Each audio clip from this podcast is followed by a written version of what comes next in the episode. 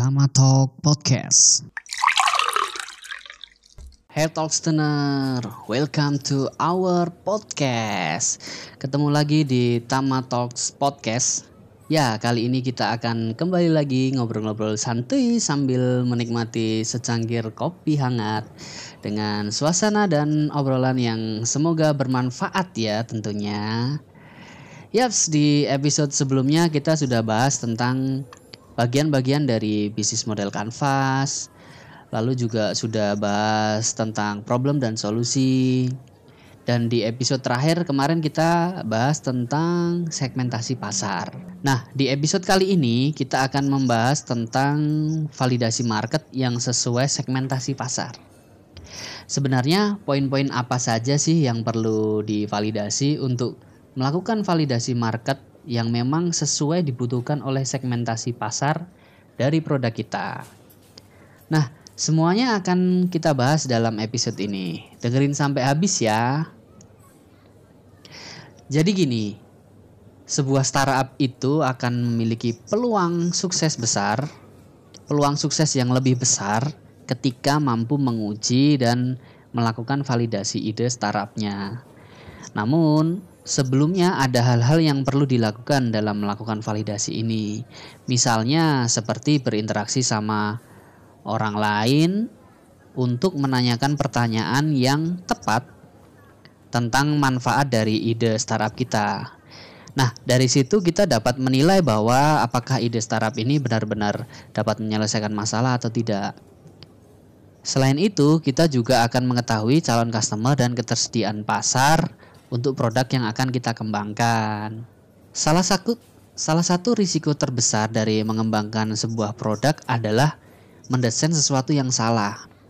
Bisa kita bayangkan ketika kita sudah menghabiskan waktu berbulan-bulan, bahkan bertahun-tahun hanya untuk mengetahui bahwa apa yang kita kembangkan tidak akan sukses di kemudian hari karena kesalahan kita dalam memvalidasi di awal sebelum mengembangkan sebuah produk. Hal ini juga kita bahas di episode sebelumnya ya. Di episode keberapa ya? Oh ya, hal ini udah kita bahas di episode kedua tentang problem dan solusi. Jadi bagaimana nih cara yang paling tepat untuk menguji dan memvalidasi ide startup kita sebelum mengembangkan produk? Nah, ini ada beberapa cara nih. Cara yang pertama yang harus kita lakukan adalah validasi dulu ide yang kita miliki. Sebelum memutuskan untuk mengembangkan sebuah ide, kita terlebih dahulu harus melakukan validasi terhadap ide tersebut. Ada beberapa pertanyaan nih yang mungkin bisa membantu kita untuk melakukannya. Pertanyaan pertama tentang validasi masalah yang dihadapi. Pertanyaannya adalah Apakah masalah tersebut layak untuk diselesaikan? Apabila calon pengguna tidak berminat atas solusi yang kita tawarkan, maka produk yang akan kita kembangkan mungkin tidak akan menarik. Lalu pertanyaan kedua tentang validasi pasar untuk menjual produk. Pertanyaannya adalah apakah kita merasa bahwa solusi yang kita buat akan memiliki tempat di hati masyarakat? Lalu pertanyaan yang ketiga tentang validasi produk atau solusi yang kita buat. Mungkin masalah tersebut memang nyata dan masyarakat membutuhkannya. Tetapi apakah produk yang kita buat memang dapat menjadi solusi dari permasalahan tersebut? Lalu yang keempat, pertanyaan tentang validasi keinginan konsumen untuk membeli. Masalah sudah terbukti ada, permintaan pasar pun juga besar. Produk yang kita buat adalah produk yang memang sudah terbaik. Tetapi apakah masyarakat rela untuk merogoh koceknya demi me, demi solusi yang kita buat? Nah, dari keempat pertanyaan tadi, apakah perlu kita menyelesaikannya keempat tahapan tersebut secara berurutan? Jawabannya akan tergantung kepada ide yang kita jalankan. Beberapa solusi lebih mudah diuji dengan membuat sebuah situs website ketimbang membuat sebuah prototipe. Apabila kita telah benar-benar yakin telah memenuhi keempat kriteria tersebut, kita dapat langsung melanjutkan ke tahap pengembangan produk. Tapi perlu diingat nih, bagi kita yang masih belum yakin, kita dapat kembali ke tahap validasi lagi untuk mempertajam ide sehingga kita merasa bahwa solusi yang bahwa solusi tersebut siap untuk masuk ke tahap produksi. Nah, Cara selanjutnya adalah validasi masalah yang dihadapi. Walaupun poin ini adalah sorotan utama dari ide yang kita cetuskan, ternyata tidak sedikit loh para founder startup yang melewatkan langkah ini. Tidak peduli betapa yakinnya kita terhadap ide kita, tapi kita harus menentukan salah satu masalah yang memang patut diselesaikan dengan solusi yang kita ciptakan. Nah, untuk melakukan validasi masalah ini ada beberapa cara seperti meminta beberapa orang untuk mencoba produk atau solusi kita ini dapat menjadi langkah awal yang baik bagi pengujian produk atau solusi yang kita buat.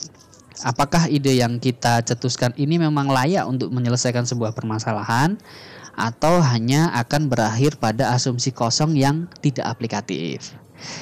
Lalu cara yang kedua adalah wawancara pengguna wawancara pengguna ini dengan duduk bersama beberapa orang dan mewawancarai mereka, kita akan mengetahui berbagai masalah yang dihadapi serta apa yang dapat dilakukan untuk menyelesaikannya.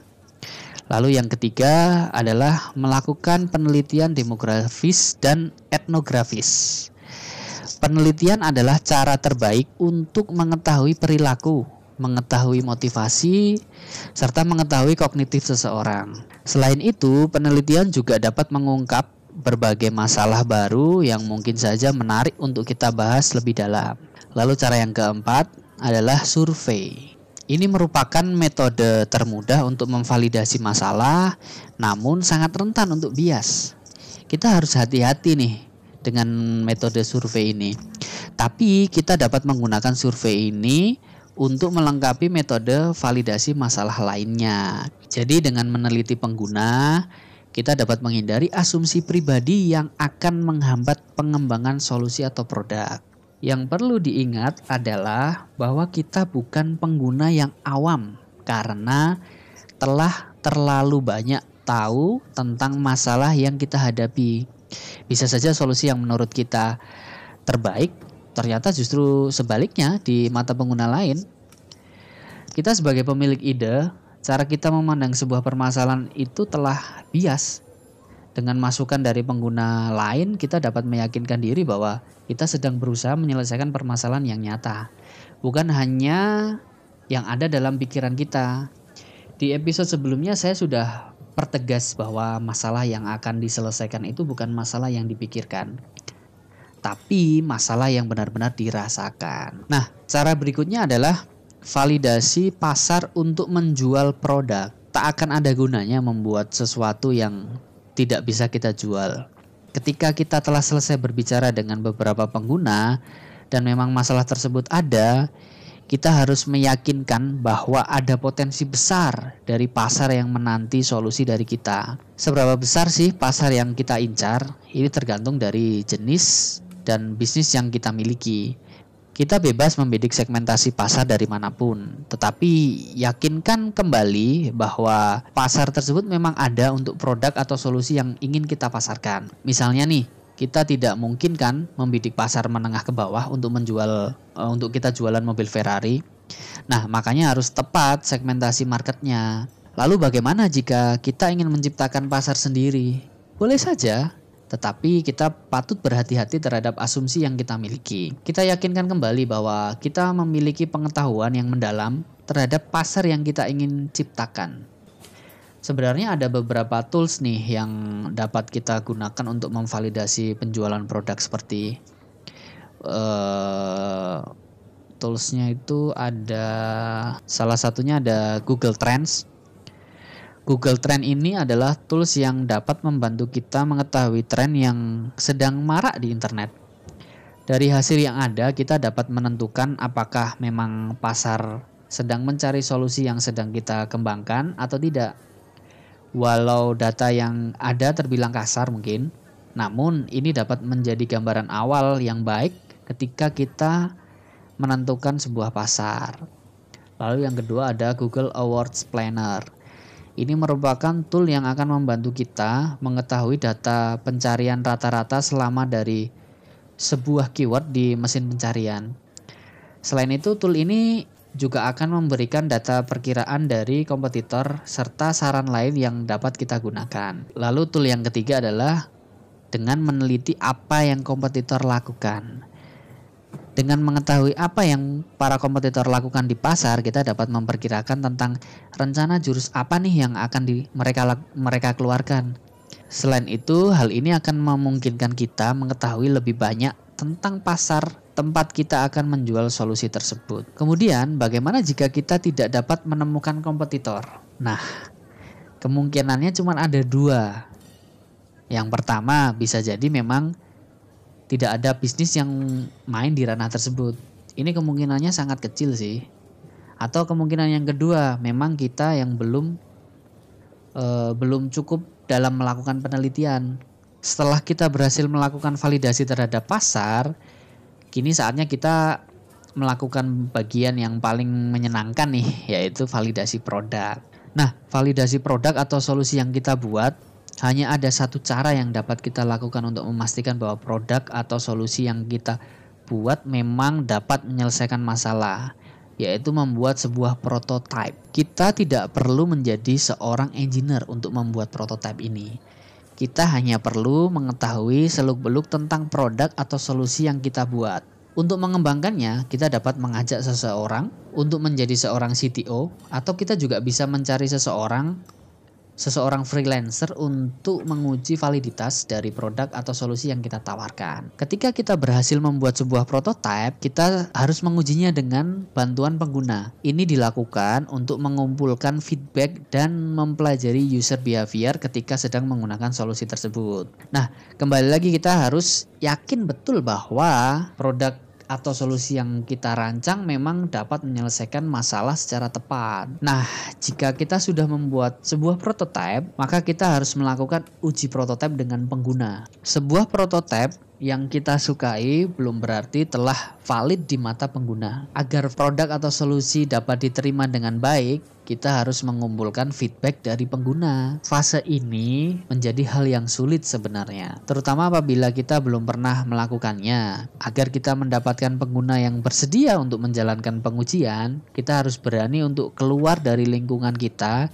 dan aktif mencari mereka atau aktif mencari calon pengguna. Bagi sebagian orang, mungkin upaya ini lebih sulit dari sekedar berada di belakang meja atau bermain dengan hipotesis. Namun ketika kita berhasil melakukan pengujian, kita akan melihat bahwa proses ini tidak hanya menghasilkan insight yang berharga, tetapi juga menyenangkan untuk dilakukan apabila kita dapat menemukan orang yang tepat sebagai subjek pengujian ini adalah awal yang baik, tetapi apabila kita tidak dapat menemukannya, kita dapat meminta siapa saja untuk melakukan testing ini. Walaupun hal ini akan berpotensi menimbulkan hasil yang salah, namun apabila dilakukan dengan tepat, hal ini akan mempermudah kita untuk melakukan user testing. Tujuan utama untuk melakukan validasi produk adalah untuk meyakinkan kembali bahwa produk yang kita buat dapat menyelesaikan masalah dengan cara yang paling efektif. Mungkin pada awalnya kita tidak dapat melakukan pengujian dengan sempurna, tetapi seiring berjalannya waktu waktu, kemampuan kita untuk menguji akan menentukan kualitas akhir produk yang kita kembangkan akan lebih tajam. Setelah kita berhasil melakukan validasi produk atau solusi, selanjutnya adalah saatnya kita menuju tahap akhir dari proses validasi market ini. Tahap akhir itu adalah ya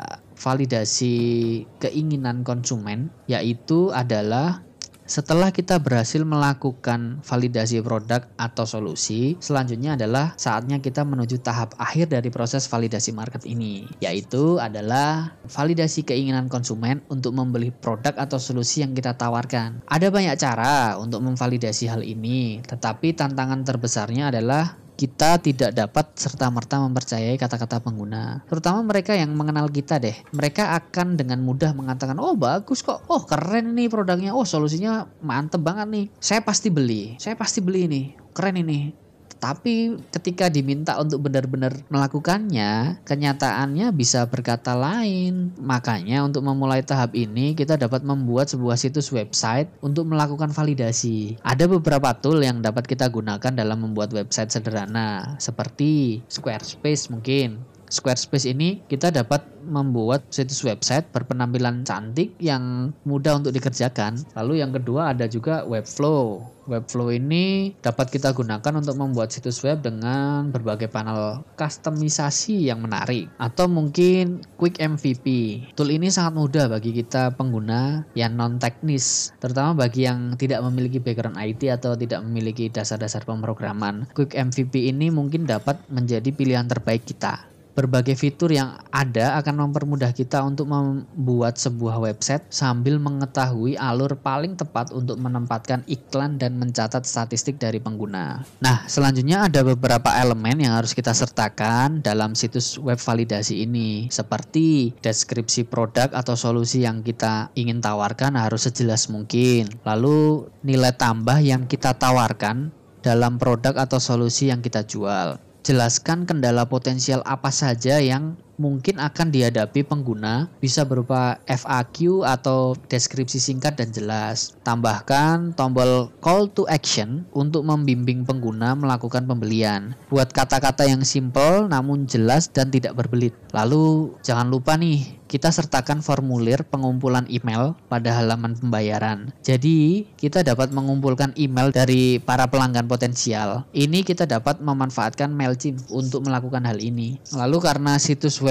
yang kita buat ini adalah sebuah dummy, maka sertakan pesan maaf serta jelaskan mengapa kita melakukan eksperimen tersebut. Sebelum transaksi berakhir, dengan ini kita akan meyakinkan pengguna bahwa mereka tidak akan mendapatkan produk apa pun dari transaksi fiktif ini. Dan yang terakhir, jangan lupa untuk menjalankan script analytics pada halaman web agar kita dapat melacak pengguna yang berinteraksi dengan situs web tersebut. Mungkin kita bisa gunakan untuk Google Analytics untuk mendapatkan analitik dari web yang kita buat. Setelah situs validasi ini siap untuk running, maka kita harus mengarahkan traffic untuk mengakses situs ini. Salah satu cara memungkinkan adalah menggunakan jasa Facebook Ads atau Google AdWords. Kedua layanan tersebut memang berbayar sih dan mungkin akan sedikit memberatkan kita dari segi biaya, tetapi risiko yang akan kita ambil akan semakin kecil apabila kita telah mendapatkan traffic yang lebih terarah ke dalam situs web validasi tersebut. Selain itu, ada juga beberapa metrik kunci yang harus kita perhatikan, seperti conversation rate. Ini berfungsi untuk mengetahui beberapa banyak pengunjung yang memutuskan untuk membeli produk yang kita tawarkan. Lalu berikutnya adalah detail seluruh penjualan fiktif. Ini akan membantu kita mendapatkan ide tentang kemampuan pengguna untuk membeli produk sekaligus membantu kita untuk menentukan segmentasi pasar yang ingin kita incar. Dan yang terakhir adalah card abonnement rate. Metrik ini juga dapat untuk mengetahui apakah pengguna benar-benar tertarik dengan produk kita sehingga melakukan pembelian atau tidak.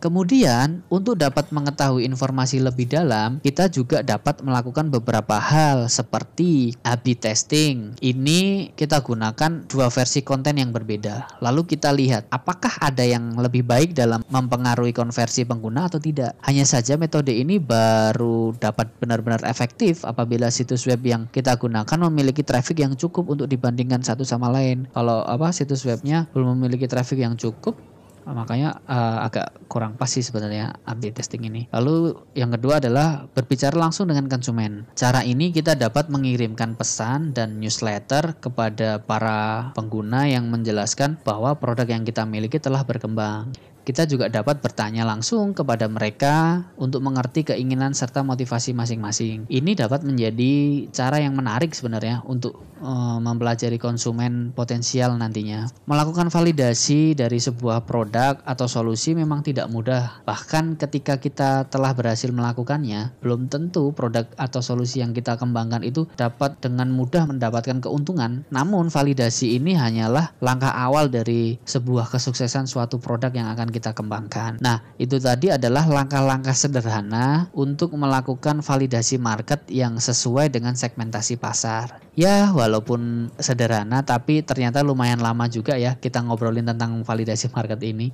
Hmm, simpelnya gini deh, validasi market ini adalah memastikan bahwa masalah yang akan kita selesaikan itu bisa diselesaikan dengan solusi atau produk yang kita tawarkan atau enggak. Dan kira-kira solusi atau produk tersebut ada yang mau pakai atau enggak. Jika solusi yang kita tawarkan memang menyelesaikan masalah dan ada yang mau pakai, lalu seberapa besar pengguna yang mau pakai solusi atau produk kita? Untuk mengetahui hal itu, maka kita perlu ketahui yang namanya market size. Apa itu market size? Nah, pembahasan market size ini insya Allah akan kita bahas di episode berikutnya ya.